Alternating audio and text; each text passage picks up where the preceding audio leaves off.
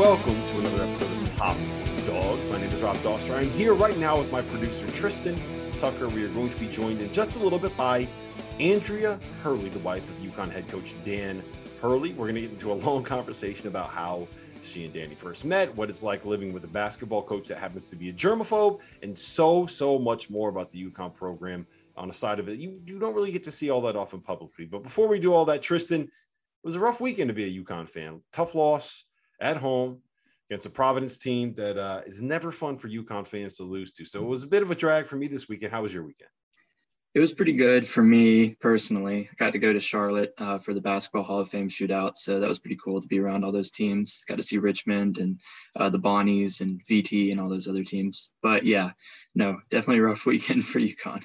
Yeah, so uh, so I I need to go on a rant here because um, I'm a little bit frustrated with some of the discourse around this the the program and the team and, and kind of where they are at at this point. So first and foremost, um, I just want to make the point that UConn right now, as it stands, is probably like four or five possessions away from being an undefeated team. Right? You get to make a couple shots here, other team misses a couple shots, you have a couple whistles go the other way, uh, things like that. That's how fine the margins are right now for UConn between being a team that is sitting here at eight and three and 0 and one of the Big East with fans feeling like ceilings collapsing on them, and sitting at 11 and 0 with a ranking that's probably somewhere in the top 10, uh, and everybody talking about how this team is destined for the Final Four. Um, so I want you to think about that. Keep that in mind. It's four or five possessions away from feeling like this is the best team that we've seen in a long time at UConn to feeling like the world is collapsing and the world is caving in. So, Their margin of uh, defeat is 11 points combined. Yes. So in three games, 11 yep. points, three games. You know, if Tyler Polley hits one of those threes um, down the stretch against West Virginia, or uh, Jordan Hawkins hits an open three that he had late in the game against Providence, or um, that possession with a minute left, I think it was uh, against Providence. RJ Cole missed a three from the corner, and then Tyrese Martin missed a three off of an offensive rebound. One of those goes in. Or yeah, we talked about it when it first happened the foul against Tyrese, or the, the foul on the, the offensive rebound that Tyrese got that wasn't called, and the foul that was called against RJ in the Michigan State game. If any of those things change, it's a very different discourse around what the season is at this point. I also think it's worth pointing out UConn has not lost a game when they've been at full strength when they lost to Michigan State, they didn't have Isaiah Whaley. We know how important he is for this team on the defensive end of the floor. Uh, when they lost to uh, West Virginia, they were that, without Tyrese Martin and Adama Sanogo, who I would argue are the two best players and the two most important players on this team. Um, and when they lost to Providence, they did not have Adama. And that's significant specifically uh, for the Providence game because I do think that the way that Providence defended them would have not been effective if Adama had been healthy. Essentially, what Providence did was overplayed everything on the perimeter. Um, so much of all right, let, let, me let me rewind. So much of what UConn's offense is without Adama Sanogo there is just a bunch of double screens, right? A bunch of down screens, a bunch of pin downs. They run a whole bunch of sets and they have a whole bunch of scripted actions to try to get guys like RJ Cole coming off a pin down or off of a dribble handoff or off of a ball screen to try to get uh, Tyler Polley coming off of a, a double screen so he can catch and shoot on a three. Same thing with Jordan Hawkins, right? They run a lot of sets to get a lot of their perimeter players in a place where they can catch and shoot or or, um, or run it off of, of screens. Um, and what Providence did was kind of switch that and take that away and eliminate that part of uh, UConn's offense. And uh, when you don't have that pressure release inside, it, it, you can't really do anything against a defense that is playing that way, especially when, um, especially when so much of what UConn's offense, the way that they built them, or the way that it was built by Dan Hurley, was to get the ball into the post. So if you, that's why you saw. I mean, Isaiah Whaley had a couple of slips that that where RJ was able to find him. I think they scored on four layups that way. It's because of the way that Providence was playing. They weren't guarding the paint because they knew that UConn wasn't going to throw the ball to anybody on the block, and it makes you very one-dimensional and predictable to not have such an important part of your offense. Does that make sense?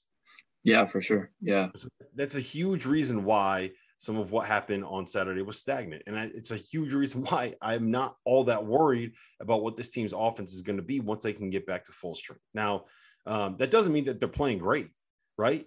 But the fact that they are 11 points away from being undefeated, despite the fact that their offense hasn't really gotten out of second gear yet, like that should tell you everything you need to know about where this team can be once they get it figured out, where this team can be once they get healthy, where this team can be once they get to 100%. And here's another thing I'm going to tell you, Tristan. I've seen a lot of discussion a lot of discourse has been about how uh, UConn is is not the same kind of a team as they were in 2014 or as they were in 2011 or as they were in 2009 or 2004 1999 when they had their great runs in the tournament. And for the first couple years i'll give you that. Like look the 1999 team there was they were number two in the country for the majority of the season they were number one for a long stretch of that season they were very clearly the second best team in basketball they had pros up and down the lineup this year's roster and the 1999 team they're they're not comparable it's a different level of talent same thing with the 2004 team and i think you could probably make the argument it's pretty similar for 2009. That said, 2014, they were a seven seed in the NCAA tournament. They lost two of their first three games in AAC play. 2011, they were a nine seed in the Big East tournament before making that long run. They had a great early season schedule, and then they lost their first game of Big East play um, in 2011. In 2009, they were the number one team in the country, and they got drilled at home in their first game of Big East play by Georgetown. So it's not like UConn doesn't have a history of, of, of losing some games early on in, in conference play. Yeah. No one is no one remembers those games, right? No one remembers that they lost two of their first three games in the AAC in 2014. They remember the national title. Nobody remembers that this team was a nine seed in the Big East tournament in 2011 because what they remember is that five day one run in the garden behind Kemba, and they remember the six game run in the NCAA tournament. That's because the team that had promised figured out in the games that actually mattered. So my point is, my ramble finished is this team has a chance to be very, very good and make a run in March. This team has a chance. They've proven it with their defense to be a team that can get to the second weekend. And if you can get to the second weekend, all you got to do is go 2 and 0 and anything can happen. They are good enough to do that. They got to figure some things out offensively. Everybody knows that. They got to get healthy. That is not a secret, right? But to act like the sky is falling because they lost three basically one possession games. is it's just come on. This is how yeah. good they are, and their offense has been stuck in second gear. They, they're they're not clicking on that end of the floor. Eventually, it's going to happen. Eventually, Jordan Hawkins is going to get the confidence back to be the guy that was scoring 15 points a game earlier on this year. Tyler Polley is too good of a shooter to be shooting 28% all season long. He is going to start making them. Once he starts making them, that's going to open up everything, right? When Adama gets back, it's going to change things. He's going to be their go-to guy offensively. That'll open up, that'll make life so much easier for RJ. So just like chill, UConn fans, just like relax. Okay. Yes, Saturday sucked. I promise you, no one is taking that harder than the people in Dan Hurley's house right now, right? The people within that actual program. I promise yeah. you that the, what you're feeling is not worse than what the UConn players right now are feeling. Um, so just just relax. And then there's another thing I want to rant on, Tristan. And I'm sorry for just taking over this this this portion of it, but like the complaints about the like what players are playing and when they are playing, right? Um, Akok Cook a Cook is a perfect example. He had a couple blocks early against Providence and then didn't really play much in the second half. Part of the reason he didn't play is that I, I don't mean to single him out, but part of the reason like he didn't really get as many minutes in the second half is one he's not physical enough to deal with Nate Watson and, and Ed Croswell, right? Like that's just yeah. his game is more, you know, he's at his best if he's able to switch and do things on the perimeter and be your weak side shot blocker. If you're asking him to go one on one in the post or block out some of these like big physical 250 pound guys, like that's just not that's not what he does best. It was not a right matchup for him. And I think the perfect perfect example of that is Andre Jackson finished with 12 defensive rebounds, right? Like having him out there to finish off possessions was more important than Akok Cook getting a couple blocks. That's why he didn't play all that many minutes. That's why he finished the game minus 14 in their plus minus, right? Um, another one is Rahsool Diggins. Like you don't know what's going on in that practice. You you're you're not mm-hmm. in there on the day to day. So Rahsool Diggins may be the most talented point guard in the world. If he's not doing what he's supposed to be doing in practice, if he's not doing what Dan Hurley wants me to do in practice, like there's no way, there's no way for you to know. There's no way for me to know. There's no way for anybody other than that program to know. So if you're gonna like, if you're gonna trust this the this coaching staff to do it the right way and do it the way that they want to do it and, and believe that they're gonna be able to win games, like you just kind of have to roll with the punches on it. You know, it's it's they'll get there. And, and something really stands out to me is that um in the preseason, right, when we had Dan Hurley on this very podcast, one of the things that he said is that you can see the growth of a program in the fact that, like three or four years ago, they would have been starting guys like Rahsool Diggins and Jordan Hawkins and Samson Johnson because they needed the players that had that kind of talent to be playing right away. Whereas this year, they're in a situation where they have to make their those guys, those talented freshmen that are coming in, earn their minutes by beating out upperclassmen. And right now, that's that's what's happening. You need Rahsool Diggins, you need Jordan Hawkins, you need Samson Johnson. If you want them to play, they got to go out there and earn their minutes. And the way that you earn your minutes is by doing what the coaching staff asks you to do in practice. And if if they're not playing, then you just kind of have to accept that's probably what it is. So relax. It's gonna be okay. All right. We got a game on Tuesday. It, will it'll be okay. You don't have to get all th- this worked up over every single game. Not every single game is a referendum on an entire coaching tenure and the history of a program. Just it's a shitty loss. It sucks. I'm frustrated too. move on. We'll be yeah. better. I mean, it's always going to sting now. It's always going to sting to fall out of the top 25, but uh, you couldn't have said it better. I mean, this team has seen early season struggles before. I, I think they're pretty, like, I think they have a losing record all time in season or in conference openers. I mean, it's just to me, and this is going to sound a little weird, but to me, it's a little bit better maybe to have those losses early on. Eh, I mean, as opposed to being undefeated and maybe not knowing what your weaknesses are, maybe not being as uh, prone to seeing what those weaknesses are. Uh, now you have a chance to build and develop on that. Um, yeah. And I mean, there are silver linings to every game. That, yeah, I mean that's actually a, a, really good point. If you're if you could be undefeated at this point, then um, then maybe you wouldn't necessarily. It's easy to kind of paper over the cracks if yeah. you actually had the bad um, the bad results show up in the loss column. Yeah. You know, like the, if they had won those four games or those three games, there would still be the same issues that they have right now. You just have a better record. So, uh, yeah, knowing knowing what you have to, they know what they have to fix, right? And yeah. like I said, it, it, they'll they'll I trust that they'll get it fixed. They'll find a way to make this thing work. It's gonna be it's gonna be okay, UConn fans. I promise you. And you have to feel better knowing too that I mean, if you have Adama, if you have Tyrese for those games, you're probably winning. You're most almost definitely winning. I mean, it's hard to play what ifs, but I mean, like, come on. Uh, you lost. Almost, almost like having your leading score is something yeah. that would help out the team. Yeah, yeah, yeah, maybe. Um, and I mean, there are two. I mean, there are silver linings to every game. Um, something that stood out to me too. I mean, you talked about Andre Jackson a minute ago. I don't know if you saw this, but um, uh, the head coach of uh, Providence said that he was like he reminded him of a uh, young Scottie Pippen.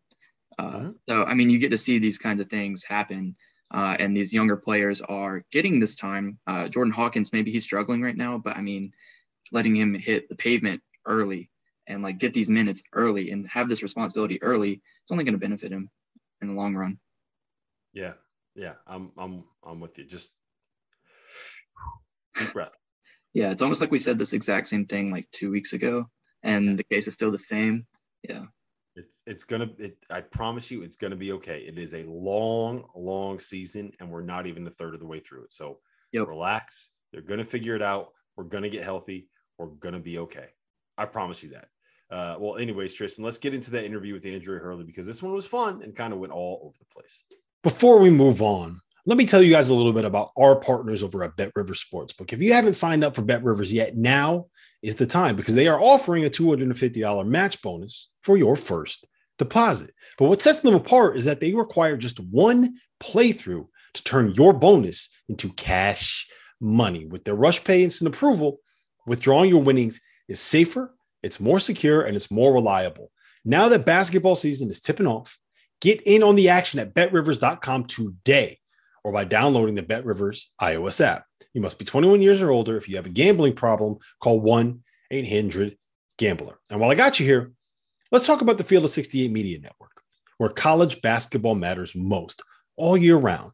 This is a digital media and podcast network that we've been building over the course of the last year. We have shows hosted by some of your favorite players covering the program that they love the most. AJ Guyton hosts the House of Hoosier. Eric Devendorf covers Syracuse on the scorers table.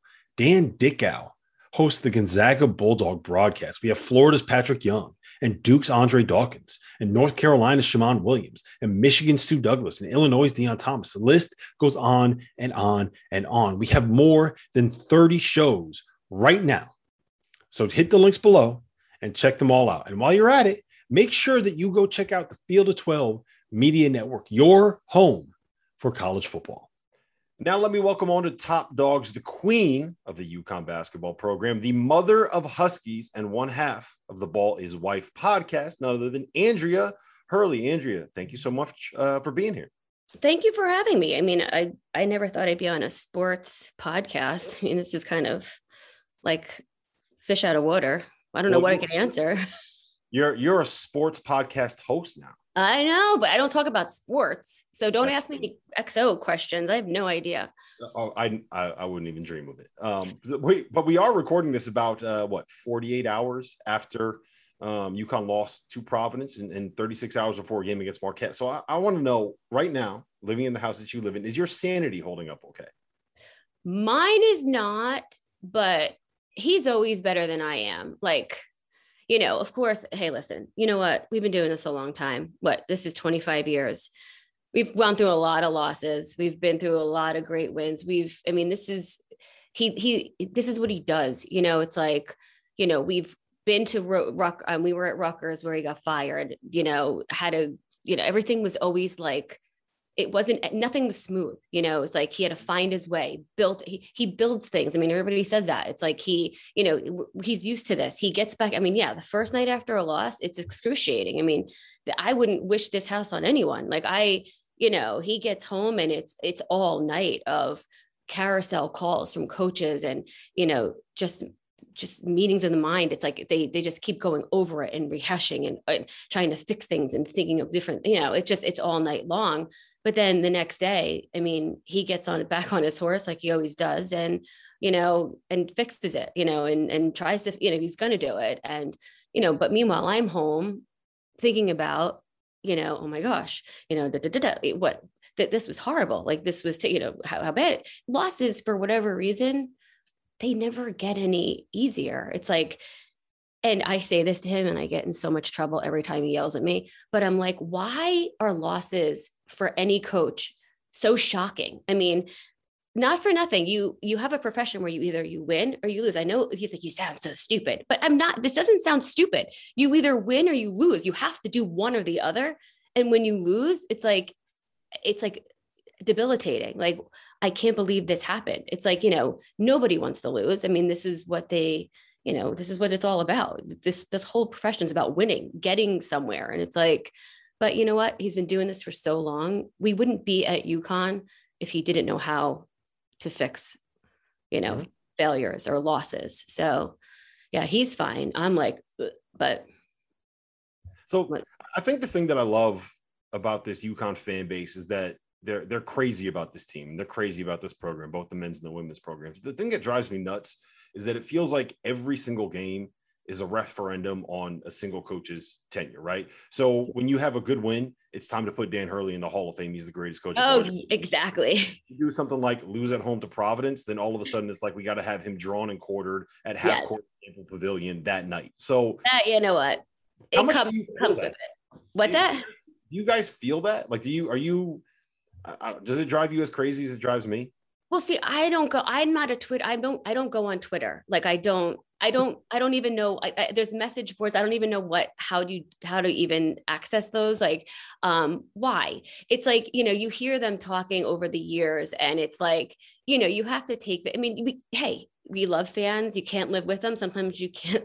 You. I mean, you can't live without them. Sometimes you can't live with them. And but you can't I mean, they especially after a loss, nobody's looking on Twitter to see, you know, like what people are saying. I mean, they're they're, they're you know they're they're tuned into fixing what they have to do, but you feel it. Like, of course, you feel it, and it's like what fans don't understand unless you have a high IQ for the game, which most people do not have. I mean, you could be a super fan, you could be, oh, I've been a fan for 50 years. You don't, if you don't know the game, the the X's and O's, and you know, like just the game itself then if your IQ isn't as high, you don't know, like, how come this one didn't play? How come this one? Well, you don't know that he didn't do what he was supposed to do that led to the other teams. Like, they don't see what was drawn up in practice. They don't see, you're not there. You're not going to know. So, I mean, they could criticize, you know, all they want, which is what it's, it's part of being in this job. You know, it's like, if you're not used to it after 25 some years of doing this, then you know, no, you have to have a tough skin. And you know what? You have to have a tough skin. Um, everybody gets it. I mean, look at Jay Wright. I mean, you're going to tell me Jay Wright lost the other night. I mean, look at his score. It's like, you're going to tell me he's a shitty coach. Come on. You know, like, I think he proved himself over and over again. You know, it's like, no. So you just have to, you know, it's out there, but honestly, it doesn't bother me just because I don't see it. You know, it's like I learned a long time ago you don't why look? It's like who you know who's who, who's writing this? You know it could be somebody that i wouldn't know the difference. It could be some somebody who really knows even the media. Like they nobody knows what the hell that they're doing in practice. And so you could say what you want. Half the time you look like a jabroni because you know you don't know what the hell you're talking about. And they're you're wasting so much of your life spewing what you think you know. You know so much of the game and you don't know shit. So you let them do their thing. Like i promise you everything's gonna be good they got it. They got it. So speaking of fans, I, do want to. I'm always curious about this. How much do you get recognized when you, when you're kind of out? Like, are you in the grocery store and people are like, oh, look at that, that's Andrea Hurley, the wife of the UConn basketball coach. Do you get any of that at all? Lately, just lately, not over, not really, but like, is it, is it because you are now a podcast star and everyone? I think I'm because I'm a podcast star. I'm going to tell you something. Um, in the Bahamas was probably like I had the most dopamine ever out there just because of the fact that like there were people nonstop every day coming up like every day. And and i'm talking people with like baylor shirts and you know just other schools arizona state they're, they're his assistant coach um i went and met him for the first time and he's like i know who you are. And i said he's like my my fiance listens to you all the time I'm like what? Like really? Like it was it was it was so nice that is nice but not so much here believe it or not which i thought i would you know because just because unless unless i'm with him but um somebody in, the, in in whole foods did say to me the other day like are you coach's wife? And i'm like yeah. Like you know like like andrea hurley ball's wife like you don't know me from that. But um no they rhode island was by the time we left rhode island um it, you know, it was a, it's a family out there, you know, because it's so tiny and our area, and we lived by campus. So, um, which when we were actually the, the day that, um, you know, the, the, the whole job decision day was excruciating. And I had to leave my house because it was just, it was a, it was a long day because it was just nobody, he didn't know what to do. It was, it was, it was crazy. And I had to leave. And I got a text message from um, Cindy uh, Bjorn, which is Thorr Bjorn's wife, and says, "Do you need me to get you guys food? You you know you can't leave today." And I'm like, "What?" And I'm like, "Oh my gosh!" Like that's crazy. I'm like, nobody knows who I am. Like I I could go. I'm fine. Like I'm gonna go to the food store. I'm gonna go to Target. Like I had that's where I clear my head. She's like, "No, you can't." So I'm like, "Oh my god!" Like she's right because like that people would know me so much more there than here. But little by little, you know, they are. You'll you'll get there. You'll get there. You mentioned uh, changing jobs. Can you just kind of you've been through a bunch of them with Danny, right? Uh, can you kind of take us through what the, that process is like for a coach's family? Because I don't think people realize how quickly it's like, all right, drop it now. We got to get rid of all this gear that we have. We have to up and move. There's a lot of times where uh, a family won't go with a coach when they first get to the job, and you, you're basically spending a couple months apart. Just kind of take us through what those processes have been like for you. Okay. Um, we were fortunate enough, Rutgers. Um, that was kind of a crazy one. I was very pregnant with Andrew um, when he got fired from Rutgers. And we just bought a house and we were like, what do we do? You know, like, what do you mean? Like he, he got fired. So you got fired. Like everybody goes down. So that was kind of scary. And then, you know, the whole St. Then we got into St. Benedict's and um, which was a blessing, which was like the best. I mean, that talk about I could have stayed there forever. Like, you know what?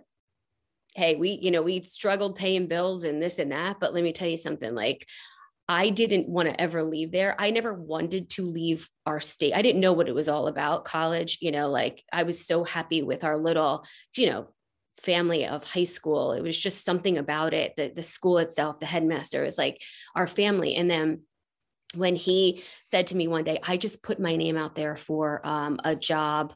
Um, it's Marist. I know I got a lot of shit for this um, from Marist fans, but when I told them the story before, but um, he's like, I'm putting my name out there. I'm not going to get the job. There's so many bigger people, you know, going for the job. Um, and I'm like, why? He's like, just to get out there. And I'm like, okay. He's like, maybe one day I want to, you know, he's like, I got more in me. I'm like, okay.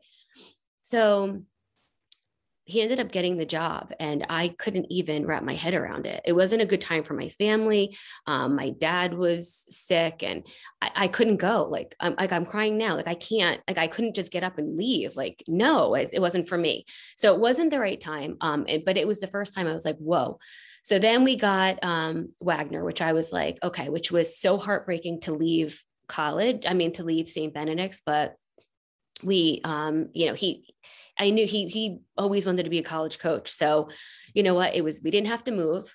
Um, he commuted every day, um, and that was great. You know, family around, everything.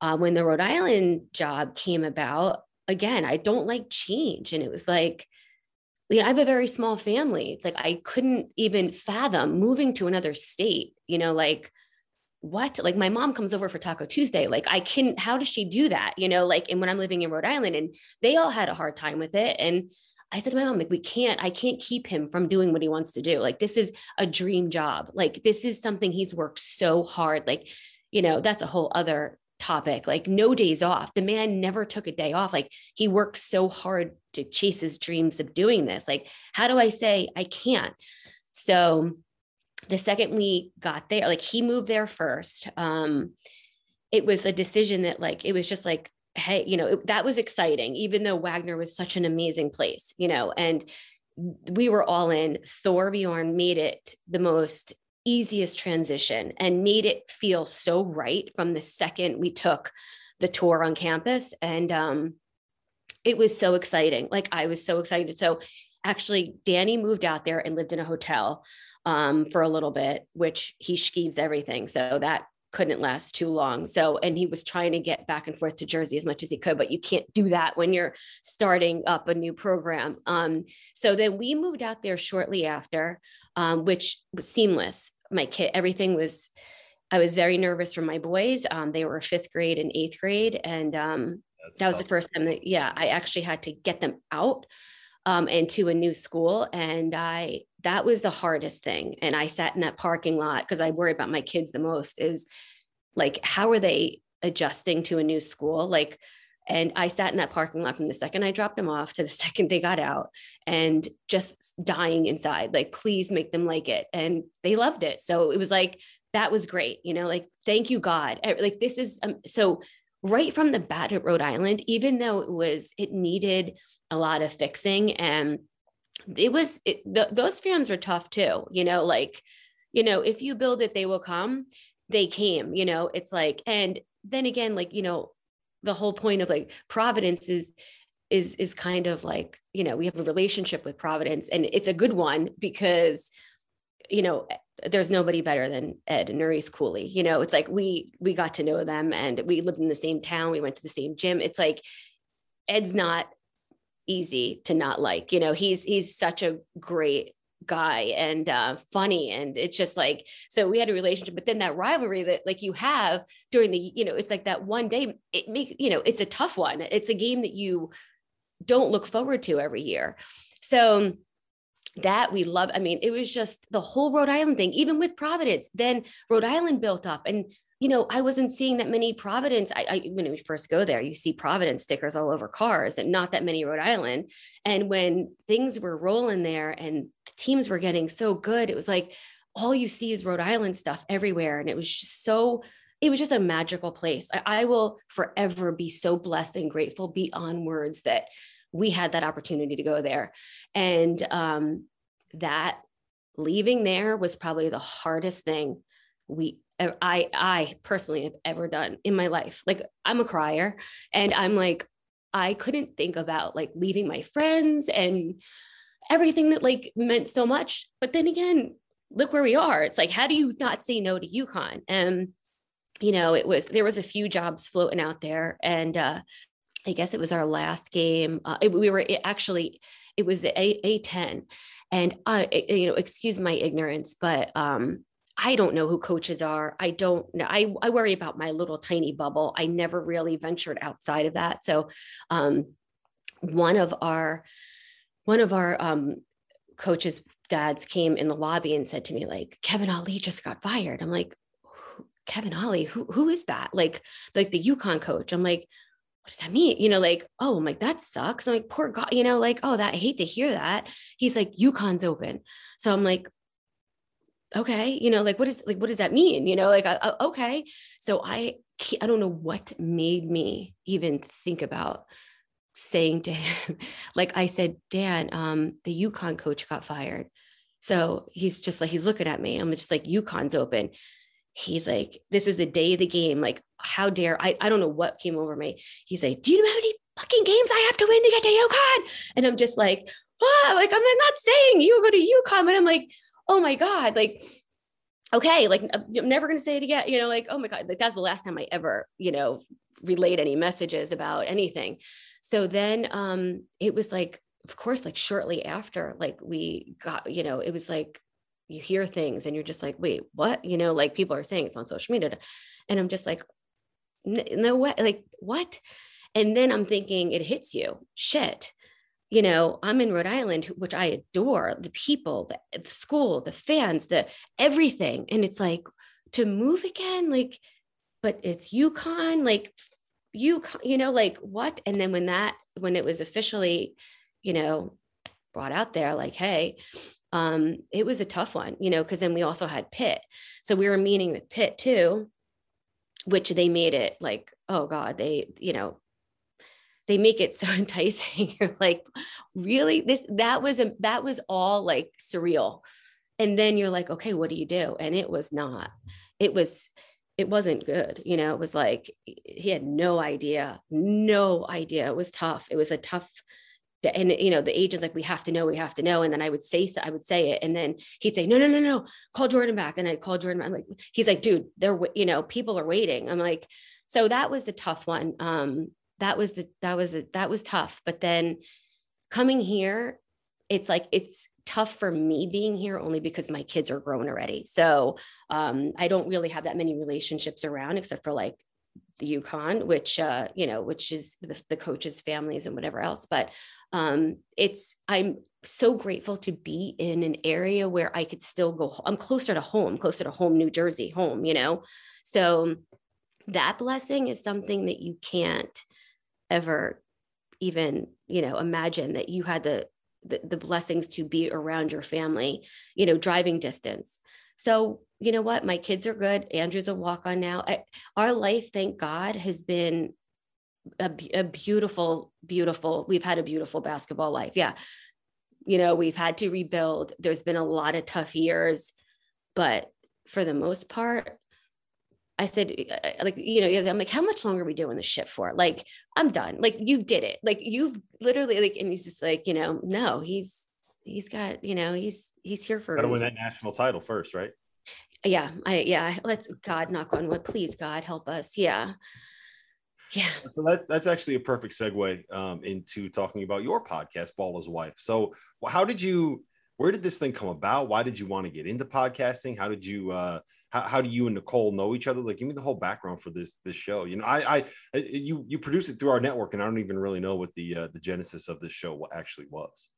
Okay, well, okay, we we were very heavily involved in American Cancer Society, um, Nicole and I, for New England, and um, our, you know, the the woman who was, you know, our our contact, um, Katie Meager, was always like, Andrea, you have to meet Nicole Kellogg. You would love her.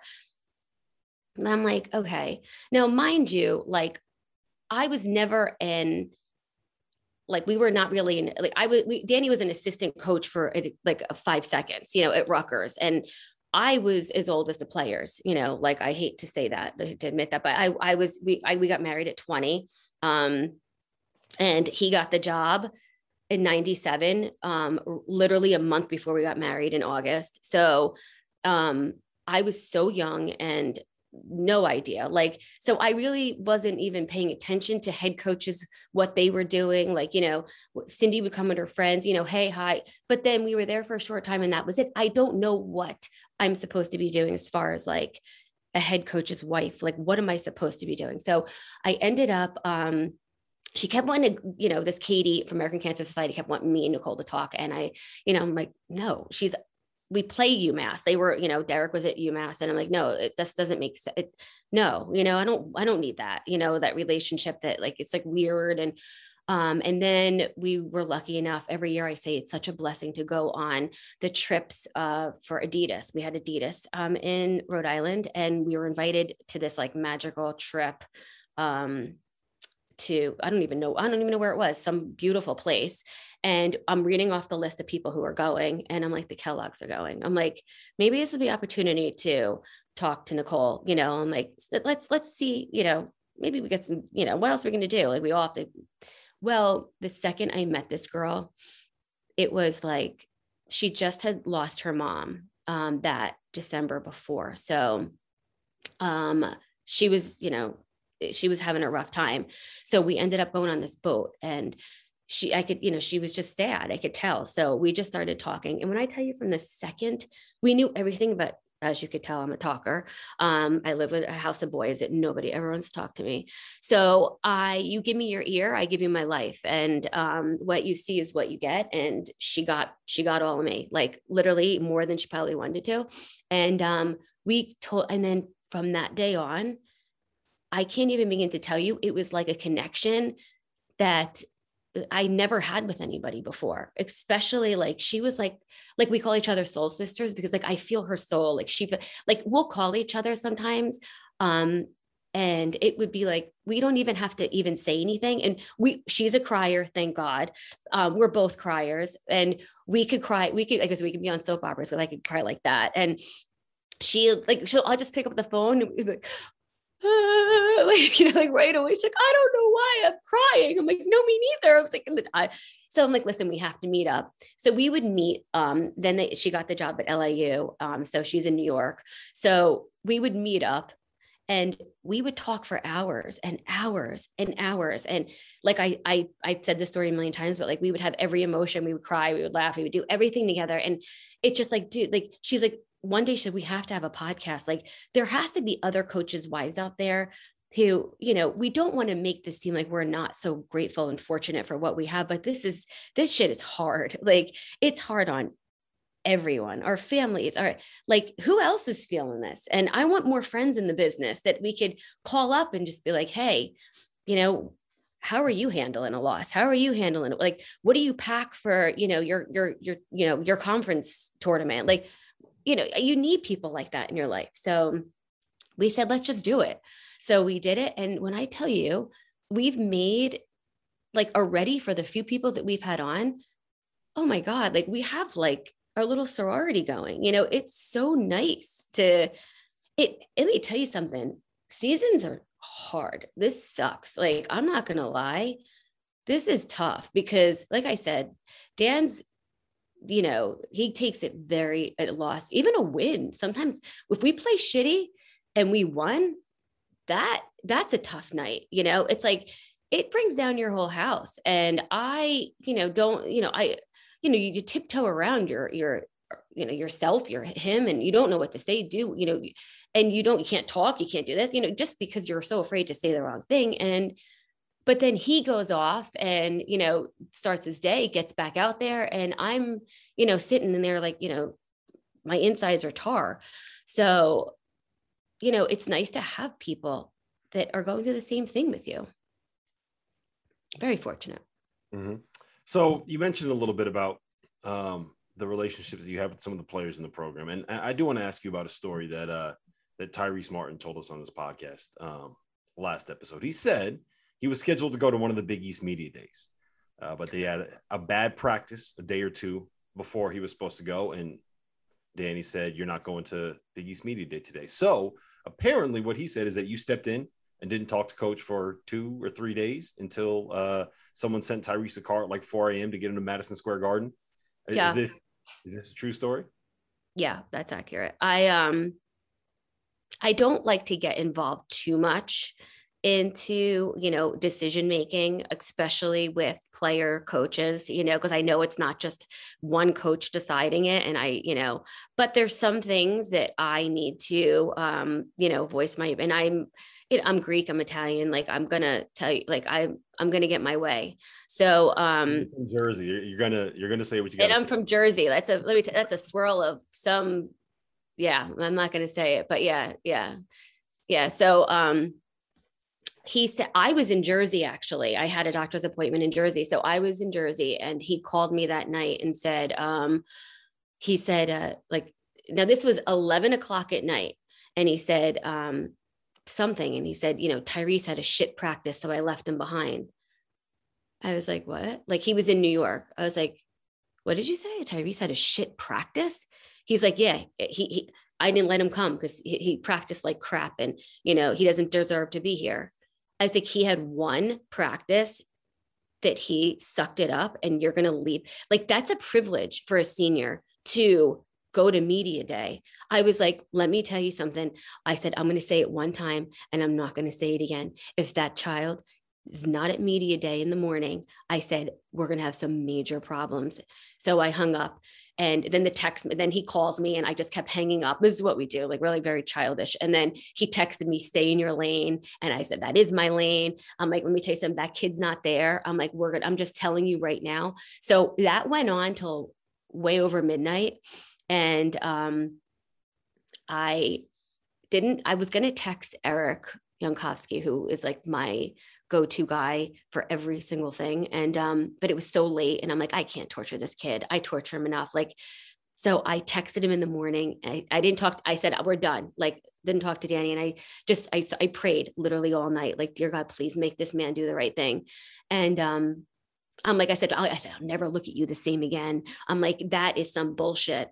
So I texted Eric first thing in the morning. I said, please, Eric, tell me that that child is at media day and he sent me a picture of Tyrese in a suit standing, standing, in front of the UConn sign in Madison Square Garden or wherever the hell they were. I was like, oh. so I just texted Big Daddy. I said, "You're lucky." So he's just like, he's like, "That's the last time I ever listened to you." I'm like, "Whatever." So then Eric's like, "Thank you, you saved it." I'm like, "Yeah, thanks." You got, you got to stick up for your boys. I stick up for my boys. My boys mean the world to me. Let me tell you something. Our boys work so friggin' hard, you know, to make this, you know, they they're fighting their uh, they what they go through. Nobody would ever imagine. Like you hear what they go through. You don't actually know what they go through unless you're directly into programs like this. It's like they work so hard around the clock even like there's some days I don't, you don't even want, you don't want to do shit. I can't even mop my floor. I'm too, I'm too, I don't feel like it. I could, say, they can't say that. It's like they're on all the time. It's like, like, you know what? Like they're kids too. It's like, give them a break. Especially with what they went through last year with all the isolation and all, um, you know, they couldn't, you didn't get any of that college basketball experience last season, right? Oh. So to be able to, to kind of let them enjoy it a little bit, you know? I'm with you. I'm with you. Exactly. I mean, exactly. when our kids, uh, our kids had a, yeah, our kids had a, um, when they, when somebody got COVID last year, they put them in the hotel on campus by themselves for what, like 10, 14 days. They would leave their, their food outside their door like an animal.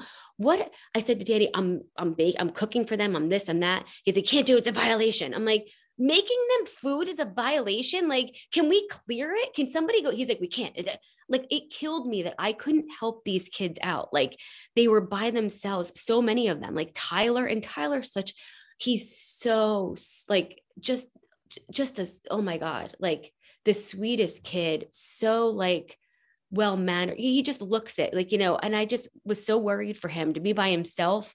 Are you okay? He would never, I don't think he would tell anybody that he wasn't, you know? So I that killed me. And I kept texting him, and that kid doesn't text back. He makes me crazy. So I'm like, Are you okay? Are you okay today? And I would I'm doing a daily check-in. My daily check-ins went for 14 days, and then I guess he's okay.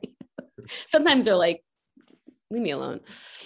So is that a role that you've played with all of Danny's teams? Um, I guess uh, like the den mother, I guess maybe is the way. Den mom, yeah.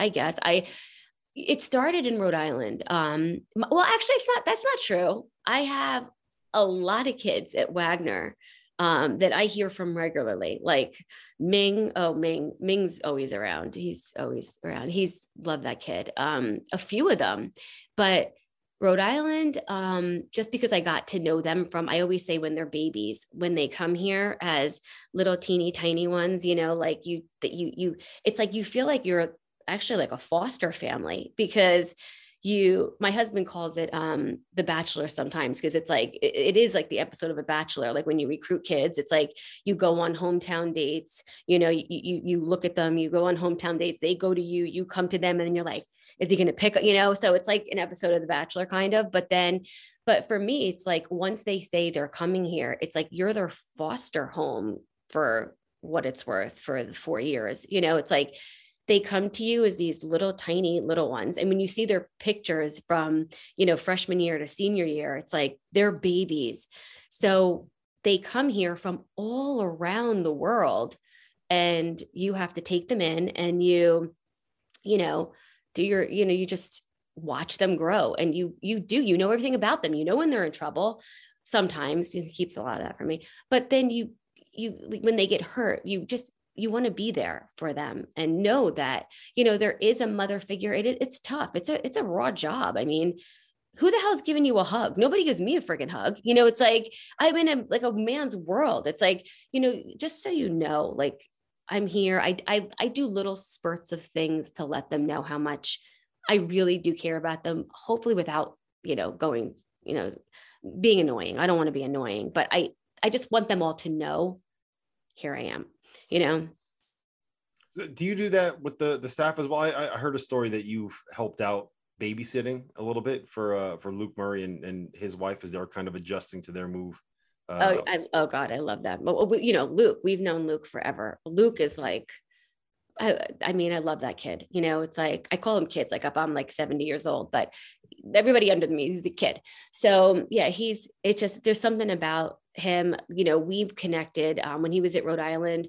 Um, Luke and I just had such a great relationship. Danny would do his radio shows because there, Rhode Island, you do radio show every week at a you know at a different restaurant, a different place, and um, Luke and I would just like literally just tell stories, and we've and when you know i was so sad to hear you know that you know when he got fired i'm like oh my god like and i'm saying to myself oh my god who knew? Who knew he would be you know he'd come back here? It was so amazing. I was so happy. And kara love love kara. And uh yeah i helped them babysit. I never met their kids before because they were off having kids you know and far away so it was Kara and Luke when they left, and then Kara and like all these kids when they came back here. So she has two little boys, and I had to watch them one day. And my life is all boys. Like I'm surrounded by them. So I'm sending him pictures. His kids jumping on my head. I had like I have like scratch four like scratch marks on my my cheek for like a week because the kid was like ripping my face apart. And I'm like, where are the girls? Like, can, can somebody have a girl? And then he just had a girl. So yeah, I'm around. I'm I'm Mama Hurley. Like I'm here. I'm here for anybody who needs me. So I, I got to know who's worse at changing diapers, Luke or Danny Hurley? I had never seen either of them change a diaper, honestly. I don't even know how to do that. I, I, just I just changed a dirty diaper about 15 minutes before we started recording this podcast. No, actually, I've never. I don't. I don't honestly. On, I'm telling you the God's honest truth. I'm not sure it even ever happened. Like there, little Danny was born. My first was born. I have a picture of it. And I was, I was, I was young. I was 22 when I had him. We 20 when we got married. So I had him after we got married. And I, um, my, we left Danny home with big Danny. Um, he just, now mind you, like Danny had to leave. Little Danny was born July 1st and big Danny had to leave July 5th to go recruiting for a month. So he got home um, and then we actually had a, our house had a fire. So we had to move back in with my mom. So he was commuting to Rutgers from Toms River. And um, he just got back from not being home for a whole month. And So he really didn't, he never really, that whole first month he lost with Danny. And um, so he really didn't know that, you know, what was going on. And I had to get the hell out. Like my mom's like, can we leave him home with the baby and go to Target? And I was like, Ma, I have to. I have to get out without a kid attached to me. And I left him home and I didn't even get out of my mom's development and he's calling. My mom goes, "Don't answer it. There's no there's nothing he needs." I'm like, "We left everything for him. He don't answer it." And he called me and he's like, "You have to come home. I don't know what just happened." Now I had his changing Danny's changing like little pad on the counter in the kitchen. Well, he must have like went to go try to change him and little Danny like squirted shit across the entire kitchen. So he just he had like he was just like standing there in a pat. I said, "Mom, we can't even go to freaking Target." Like I had to go. I'm like, it wasn't even five minutes. So I think from then on, he was like, "No, I'm not doing it. Not doing it." He's he's a bit of a germaphobe, right? You can't change a dirty diaper for your extremely, extremely. Yeah, I remember like you know like i keep saying it's it's i'm in a man's world and i had like i i'm sensitive in some ways but in other ways i am tough as nails. Like i i don't get upset over silly things like you know like oh he didn't do this for me. He didn't do that for me. You know what? Like he didn't come here. Stop. You know like i don't i don't need that. I'm not a you know i'm not like that at all. But um one time i will never forget this i was so sick. I had the flu so bad and he was home with the kids and I could hear and they were little little and I could hear so much going on and to take him out and I was all I wanted was like water and you know when you sit up and you have a fever and the room's spinning and you don't feel you're sweating and you're freezing and he didn't come upstairs one time to even check to see if I was alive. So I'm I started hitting the the headboard of my bed to please help me. Like I need what I need Tylenol, I need something. Uh, please help me. And I'm going, help. And I couldn't get it out, but I heard them all rustling downstairs. And he's saying, sit down, let me put your shoe on. Sit down. I'm going, help. Like nobody nobody came upstairs like he didn't come upstairs i could have been dead nobody came to check on me and then he next thing i know i heard the door close and I was like, oh my God, they left. Like, I don't, he took them to the park or something. So I had to go down the steps, sitting down, got my own stuff, but he didn't come, he wouldn't go in that room because I was sick. Two days, two days. I had it. I, I could have been, like I said, I could have been, you know, dead and buried by that time he even came to check on me. How does but that's what I live with? How did he? How do you survive a uh, a worldwide pandemic for two years as someone that can't be in the same room as someone that has the has the flu? Um, well, because he he had, you know, God forbid, we, if you sneezed or coughed, it was insane. It was like my kids just did it to be annoying, but I mean, we knew we did not have it. Um, but because we never left the house, but when there was groceries in, I have pictures of it. It was like he would um if we didn't, if we had it delivered, everything would be at our front door. And he had a system. He'd leave it outside for a while. He'd Lysol the bags from so far away, like from outside. He'd Lysol. We'd have to leave them again. I'm like, our chicken is rotting. Like we have stuff outside that needs to go in. And he, then we'd have rubber gloves on. Um, he'd line the hallway with plastic bags, and we'd have to sit there and wash everything. And he'd watch me like every single thing it was torture. I mean, it was that was uh, that was hard. And then if we went, I say, please let me just go. I wanted to leave. I said, please let me just go to Whole Foods by myself. I want to go by myself. And he says, I have to watch you. So he he's like, you're gonna touch something you shouldn't touch. And I was like, I had to keep my hands on like the shopping cart. I, you know, sometimes I grab it, you go, you no, like, and I had to just take what I wanted. And he counted down. We we had to go go go go go. So it was that part was hard you know but he did mo he was on the phone i want to say 12 hours out of the day at least um either zooms phone every single day. There wasn't many times that he wasn't and he'd do everything outside. So it was nice to have it was time with our family like you know people say this but it's so true my kids were home, we would have never had that time together. We never, how much time has a college coach have with his family? Never. So that was the positive part about it, but it got old quick. Because he's always around, right? Oh and he's so loud and he's like ignorant. It's like i want to start cooking dinner and he, he like you know sets up shop in the kitchen. Like you know i'm going to cook dinner. Like why are you here? You know like go downstairs. Like there's other places that we everywhere i wanted to go he was there which was so annoying. But um it, it you know my patience you know was wearing things especially because you can't leave Um, he man he did made us do mandatory family walks um, during the day, which never never ended started or ended well. Um, yeah, because we we'd be walking and this little girl, it's embarrassing. Like he didn't want anybody near us. And this little girl, like there was a family that was walking oh far, far behind, and their kid was on a bike and she kept going past us, but close. And he'd yell at her, like, get lost, beat it, like get, get away from us. Like, and I'd be like, you're so rude. And he'd turn around and just stare at the people and like point to the kid. And I'm like, stop. Like, we that's so embarrassing. The kid doesn't have COVID. She's on a bike. All right. So uh, I've kept you already for 40 minutes longer than I told you. You did? Yeah. So I have I have three questions. We're, we're going to end this with a three. All right. I'll, I won't talk long. I promise. No, no. I and but but here's the thing. You got to be got to be honest about these questions. Okay. okay? So, um, I want to know the most embarrassed you've been by something that uh, that Dan has done on the sideline during a game.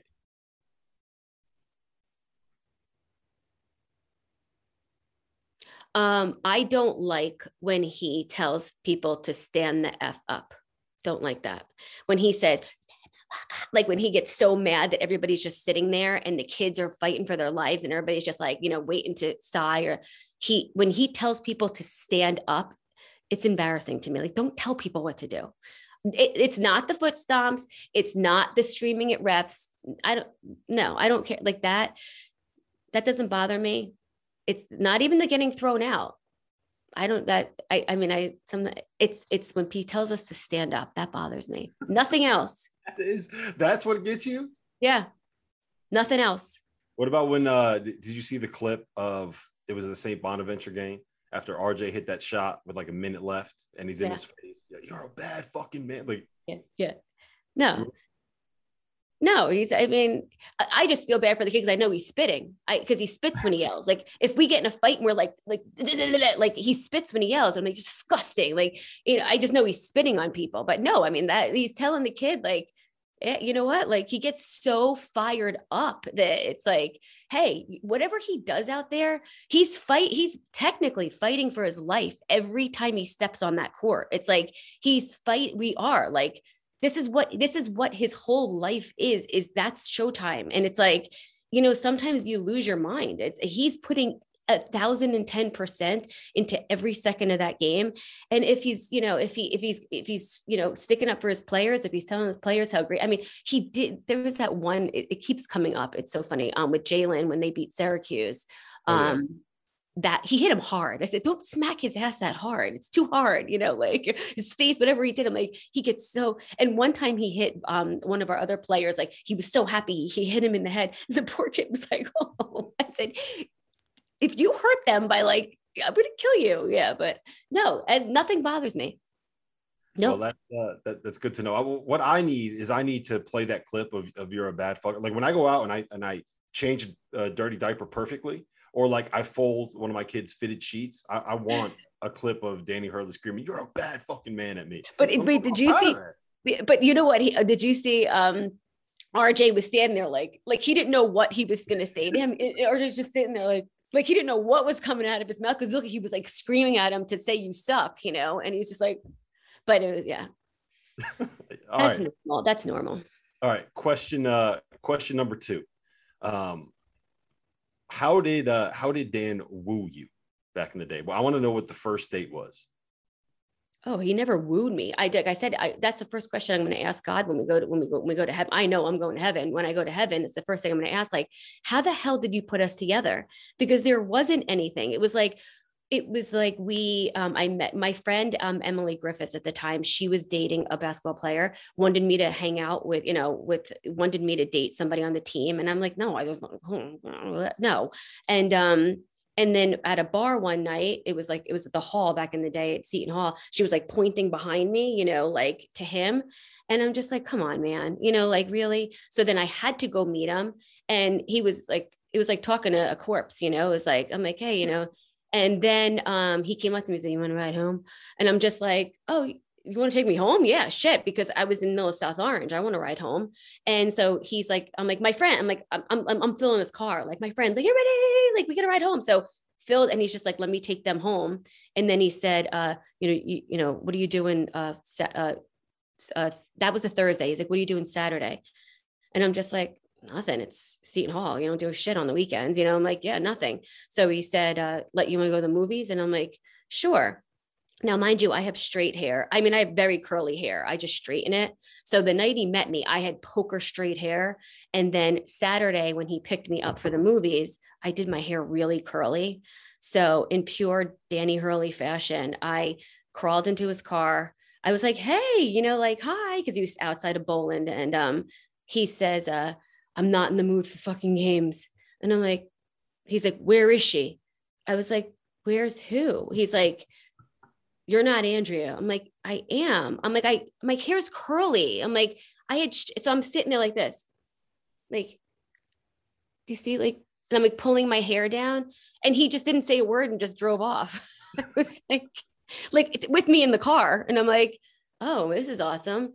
And then we just kept hanging out and there was just something about him that I just I don't know, like it was just it was like a friendship and then it was like I love this guy. Like it was just like we were just made for like, hey, not too many people could be where I, I'm toot toot, but not too many people could be sitting where I'm sitting right now and going through this life. I could tell you right now. So, you know what? It was just, it was just made, you know, and let me tell you something. We had a few rough years in the beginning there. I, when I didn't realize what this job was about and what he was doing, and he was never home and, you know, and this is high school and he's telling me, you know, there is no days off. And, you know, that was a, that was tough, but you know what? Like we ended up just making it work and here we are. I love that your first date, uh, he didn't even recognize you. No idea. that's just, that's such a great story. uh, all right. Third question. Last question I got for you. How are the chickens doing? Done. Chickens are gone. Yeah, that was short lived. Uh, I, I, like I said, do I need one more thing on my plate here? Um, the house that we bought beautiful house but it is it it puts the money pit to shame. It's like there's always something a big issue with my house and the chickens were not adding to it. I still to this day i have leaks all over i, I have buckets everywhere. I, I every five minutes there's something else air condition heat i can't. I'm like chickens you're done. I called some guy my plow guy actually. I said do you want do you want chickens? Do you eat chicken? Like i don't know you want a chicken? And he came with his friend you know what? It, it was the winter that killed me because you had, I don't have electricity out there, so I'd have to keep carrying water twice a day and I'd have to come home from what I was doing to get the chickens fresh water and they were my pets you know? They weren't he wouldn't let me bring them in the garage when it got cold god forbid. So chickens are gone no more I'm done. Yeah it was fun. It was fun while it lasted. It was fun for yeah yeah it was fun but they're done well, listen, Andrea, I appreciate the time. Um, it was nice to be able to share some of your story a little bit, uh, let people know uh, who you are, and promote this Ball His Wife podcast. We got to blow this thing out. We got to make it the biggest podcast in the world. I know, and we're so bad at it. I don't do social media, and anybody who texts me social media, even um, messages me on social media, I'm sorry, I don't do. I don't. I'm not good. I shouldn't I shouldn't even have a phone.